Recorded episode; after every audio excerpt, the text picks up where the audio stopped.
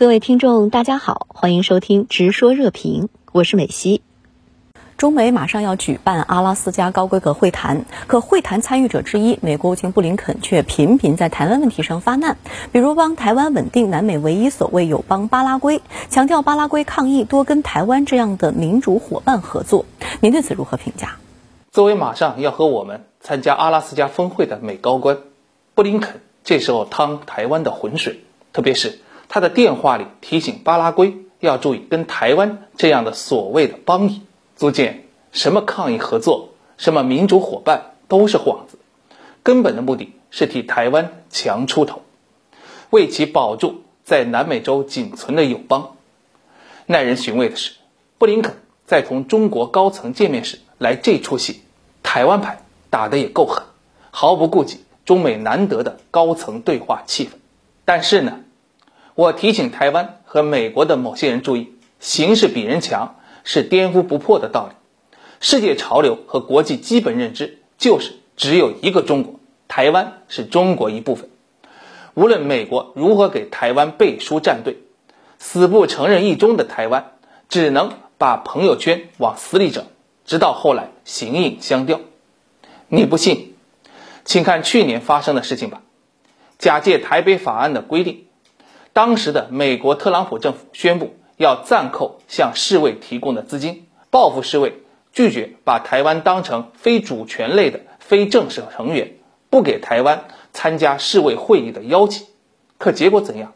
地球照转，美台照吃瘪。我特别希望台湾同胞看清这一点。布林肯，当然还有未来更多的美国政治人物，只要他们心思动到台湾身上，嘴里说着爱台挺台，可根本上是爱美国自己。毒化两岸关系，刺激台海对立，跟台湾人民的福祉毫无关系。我说这些是有根据的。就拿布林肯这次打电话的巴拉圭来说，美国每年的军援金援加在一起不到一个亿，台湾给巴拉圭的钱是美国的几倍，可这个国家照样不领情，因为他们早就意识到自己在对华关系上被美洲伙伴甩得很远。守着台湾孤岛谈友谊，却丢掉自身发展的大机会，尤其是跟国际主流认知背道而驰，改变对台关系的想法，从巴拉圭的高层到民间非常普遍。今天，美国强力摁压巴拉圭，去跟台湾搞所谓的民主的、法治的、照顾大众的抗议合作，怎么看都是没有感情的交往，也注定是没有效果的工作。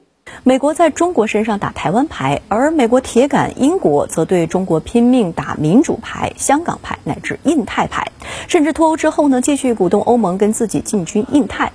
您对此如何看？当今的英国外交不仅推动西方阵营把过时的 G 七集团改造成 D10 民主十雄，更要跟中国来争夺国际影响力。在军事上呢，他又要向南海派航母。还在香港、新疆等问题上干涉我国主权。英国冲得这样猛，无外乎被约翰逊所谓的全球化不列颠思想所定义。首先，英国主政者内心的日不落帝国旧梦没有彻底清醒，对历史上经略远东、殖民香港等等所谓好日子念念不忘。政界呢，有人希望通过发声发力，能够外树救主之名，内聚民族情感。从实际利益上看，这还能为英国带来资金和人才，比如他们深造的香港居民 BNO 问题，无不体现了这种投机思想。其次呢，英国去年底同欧盟达成了过渡协议，界定了英国正式脱欧后的英欧关系。可当此之际，原本支持英国脱欧的美国特朗普丢掉了权力，英国一时处于美欧两不靠的状态。为了避免边缘化。英国要在国际上彰显自己依然关心世界，而且能影响世界。第三呢，就是英国首相约翰逊的个人在起作用，因为过去几年跟他同一辈的西方，特别是欧洲政要，相继进入了跛脚阶段，自己牵头露脸的机会无形中就多了些。